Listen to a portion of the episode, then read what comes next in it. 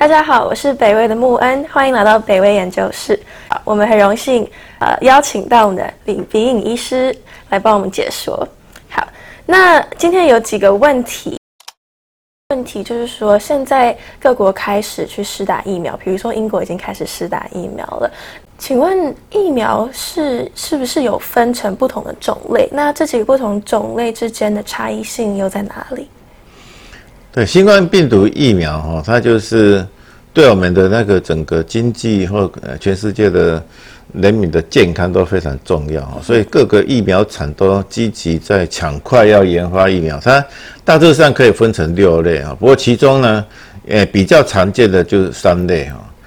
最常见的三类里面有一个是 RNA RNA 疫苗，RNA 疫苗是以前从来没有上市使用过，可是它有一个优点哦，你就用机器去制造它，它可以短期之内大量制造，好啊，所以那个很多疫疫苗厂为了抢快，他就用 RNA 疫苗。是 RNA 疫苗目前是像，呃，辉瑞的啊，或者是 Moderna，美国都是美国的公司，他们有初期的临床试验报告的，那个都是属于 RNA RNA 疫苗。嗯啊，RNA 疫苗的话，它的缺点就是冷运冷藏有问题。哈，我们知道说，辉瑞公司的疫苗它是要负七十度，零下七十度 C 才能够稳定。那那个 Moderna 的话是零下二十度才能，哎稳定，所以呢，我们如果要打这种疫苗的话，就是要投资去做冷冻设备，是。哦，这个是添增添了一点烦一个麻烦。另外呢，就是它从冷冻室出来以后，它可以用的时间蛮短的，因为你要赶快用完，所以你一定要集中阶段，你不能像常规疫苗一样说什么我有空的时候去。呃，医医院诊所打一下就可以了。不行，你要按照时间赶快去打啊，要不然的话，那疫苗会被浪费掉。是。那不过它的临床试验结果看起来应该是蛮有效的。啊，另外一个就是活性载体疫苗。所谓的活性载体，它是用用一个活的病毒。是。大部分是腺病毒。有的是人的腺病毒，有的是猴子的腺病毒。那这腺病毒呢是活的，但是它是减毒的，就是说它对人体就比较没有什么伤害性。嗯，那它可以打到人体。啊，你用这个活的那个腺病毒呢，把那个新冠病毒的基因把它插进去，让它这个病毒去表现出。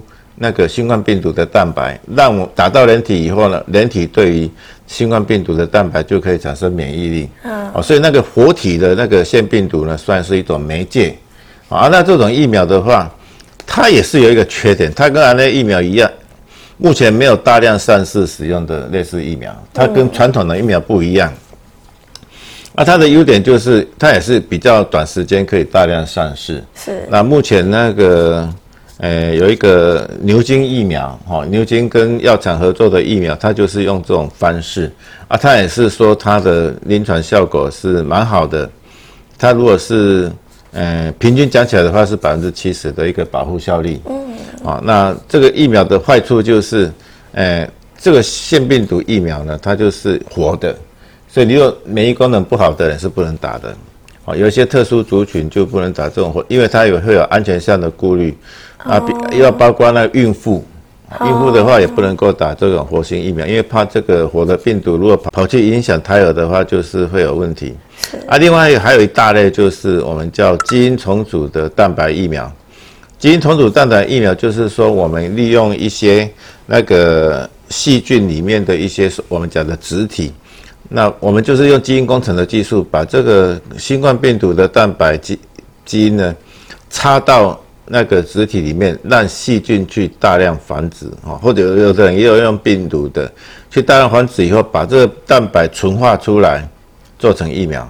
所以这种疫苗呢，它的本质就是蛋白而已，它是一种没有活性的啊非活性的疫苗。我们现在很多疫苗都是这种疫苗。OK，像我们预防子宫颈癌的 HPV 疫苗，预预防 B 型肝炎的那个 B 型肝炎疫苗，好，这些都是。基因工程制造出来的蛋白疫苗啊，它它的优点就是说有经验，我们都有经验，它就是二到八度 C 保存就可以，它不需要冷冻。好，啊，那你就随便什么时候要去打就可以打，那冰箱拿出来就可以打，啊，不必说一定要集中接种啊，使用的经验很多。国内哈三家那个疫苗厂，它在发展的疫苗都是这种。都是这种基因重组的蛋白疫苗。了解。它缺点就是好像做的比较慢哈。国内外都有人在做这种疫苗，可是它速度就没那么快哈，因为你要把基因插到那个插到什么植体里面，让让细菌去去表现蛋白，你还要纯化蛋白，好，所以它的大量制造可能速度会稍微慢一点，但是它好处就是说经验很多，而且它又是没有活性的疫苗，它就没有什么接种的一个禁忌，比较不要顾虑到说什么免疫功能不好啊，或者是怀孕的问题，听起来安全很多。我是北威的穆恩，欢迎来到北威的 YouTube 频道。在这边，我们会定期的上传北威的 Podcast、财经的专业分析影片，以及北威研究室系列。在北威研究室系列里面呢，我们会与不同的专家去探讨各种主题，所以欢迎大家订阅收看。